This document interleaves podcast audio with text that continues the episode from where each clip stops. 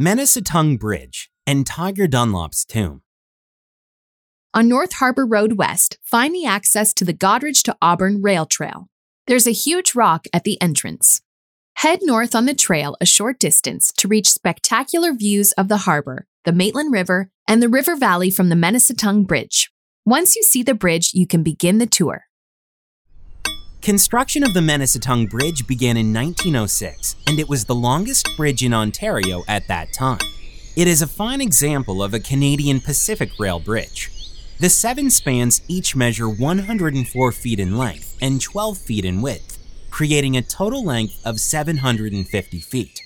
The bridge is held about 60 meters above the Maitland River by two abutments and six concrete piers. The embankments were reinforced with millions of tons of earth that you just walked up, which also reduced the grade from the township of Colborne into the Goderich Harbor.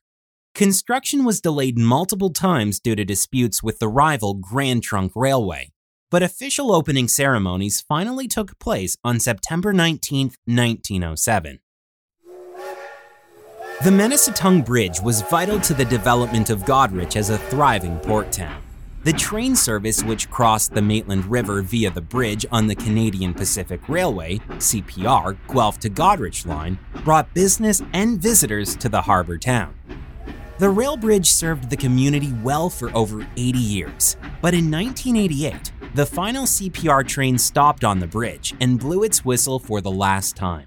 In the early 1990s, the bridge was threatened, but the local community rallied to save the structure and convert it to a pedestrian bridge. From the bridge, try to spot a large, white mansion on the shore of the Maitland River. Known as Ridgewood Park, only a handful of families have owned the residence. Of these, the Atrills of Baltimore, Maryland were perhaps the most visionary yet eccentric. Henry Yarwood Atrill, the family patriarch, was born in 1823. Henry claimed at various times to be born in either Canada or England. He married Helen Forrester Blackburn, and they had three sons and three daughters. Henry found prosperity in Baltimore as a promoter of natural gas for lighting and heating. He was vice president of the People's Gas Company, which helped Baltimore become the first city in North America illuminated by gas light. Newly wealthy, Atrill bought Ridgewood Park in 1873 as a family summer residence. He purchased the property from descendants of John Galt, co founder of Goderich. Atrill built a palatial two and a half story frame addition on the north side of the existing cottage. He built a tower on the house's west side, providing a majestic view of the lake and countryside. Atrill operated a successful farm with thriving dairy and pork operations. He was famous for his purebred Durham and Princess cattle and his sheep and horses. A 500 vine grape orchard was planted on the river slope. In one season alone, his apple orchard produced over 10,000 barrels of fruit. However, Atrill was criticized for using the cheap labor of former slaves. It was thought the workers were brought up from Atrill's southern plantation to work the estate. If Atrill's labor practices were suspect, his business dealings were downright fraudulent. Atrill faced a litany of lawsuits in which he was found guilty of making false representations to lure investors into buying stocks in insolvent companies. In 1876, Atrill attempted the first salt mine in Canada. He used a diamond drill, a first in Canada, to bore into the salt bed at the mouth of the Maitland River on what is now called Atrill's Point. At 250 feet, miners struck a mineral spring which flooded the shaft. Despite the best efforts of European mining engineers, the flooding could not be stopped, and Atrill abandoned the mine. Salt mining did eventually become a major industry in Goderich after petroleum exploration crews found a massive ancient salt deposit beneath Goderich Harbor. The mine would extend out under Lake Huron and become the largest underground salt mine in the world. The salt mine is still in operation, and you can see it from this bridge. It's those buildings in the distance toward the lake. When Atrill died in 1892, his widow Helen took up permanent residence at Ridgewood Park with several of her children. She died in February 1900 and was mourned as a highly respected lady. Three glass windows in St. George's Anglican Church commemorate the Atrill family. For more information about St. George's, listen to the North Street audio tour. Once you have crossed the bridge to the north side of the river, consider heading west, left, off the main trail to visit the Great Red Oak. This trail is a little trickier than the Goderich to Auburn Trail. If you have trouble with mobility, consider just listening to this section as you continue on the main trail. Affectionately known as the Tiger Dunlop tree, you will find the oak on the north side of the Sifto Trail Loop, halfway between the bridge and Lake Huron. At nearly 250 years old, the tree is 30 meters tall and 3 meters in circumference. It is a wonder that the tree still stands. Few survived European settlement since the first task of every pioneer family was to build a shelter and clear the land for farming. A settler in the area in 1830 named Moffat marveled that the trees were so tall and the foliage so thick that they worked in eternal darkness. John Galt recalled seeing another giant tree that he dubbed the Beverly Oak.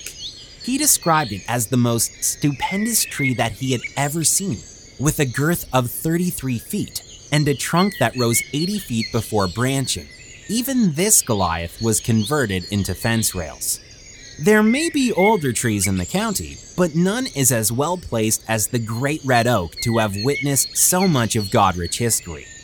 The Red Oak was in the ideal place to see the revolution in transportation, from paddle canoe to sailing ships to steam freighters, and from horse drawn wagons to trains and trucks hauling salt and grain. Military, commercial, and recreational aircraft have flown over it. From the north shore of the Maitland River, it has watched Goderich grow from a clearing in the forest to Canada's prettiest town. From the Red Oak, retrace your steps to the Menesetung Bridge. Head north along the main trail. A 10 minute walk will bring you to the tomb of the co founder of Goderich, Dr. William Tiger Dunlop. He stood six foot three inches in his stockings. His head was topped with a wild mane of red hair. He drank whiskey by the gallon and took snuff by the fistful. Stories of his sense of humor and hospitality are told to this day.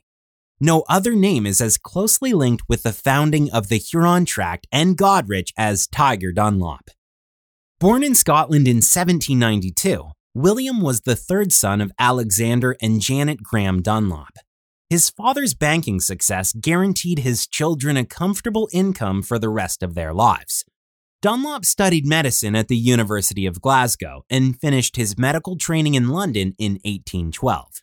He volunteered for the British Army and was commissioned as an assistant surgeon for the 89th Regiment of Foot on its way to Upper Canada. He served at Niagara during the War of 1812, treating the wounded at the battles of Chrysler's Farm and Lundy's Lane. His skills as a surgeon were in great demand, as at Lundy's Lane, where he cared for 220 casualties. He cared for all wounded regardless of nationality. In August 1814, Dunlop traded his scalpel for a sword and helped lead the attack on Fort Erie. The assault troops easily swept over the fort's walls, but when the Americans blew up the powder magazine, the attacking force suffered heavy losses the American counterattack retook the fort. A witness said that Dunlop rescued at least a dozen wounded men. Dunlop's tall figure walking calmly amidst shot and shell was credited with rallying the survivors. In 1817, Dunlop sailed for Calcutta, India, where he tried his hand at journalism. It was in India where he earned his famous nickname. On Sagor Island in the Bay of Bengal, Dunlop claimed that he killed not one, but two tigers after blowing snuff in their faces. He shot one and dispatched the other with a sword. This feat, no doubt greatly exaggerated, led to his nickname Tiger. He was invalided home in 1820 after contracting so called jungle fever. Returning to Scotland, Dunlop devoted the next six years to literary pursuits. He was a regular contributor to several journals. His writings mixed politics with satire, which appealed to the well read upper middle class.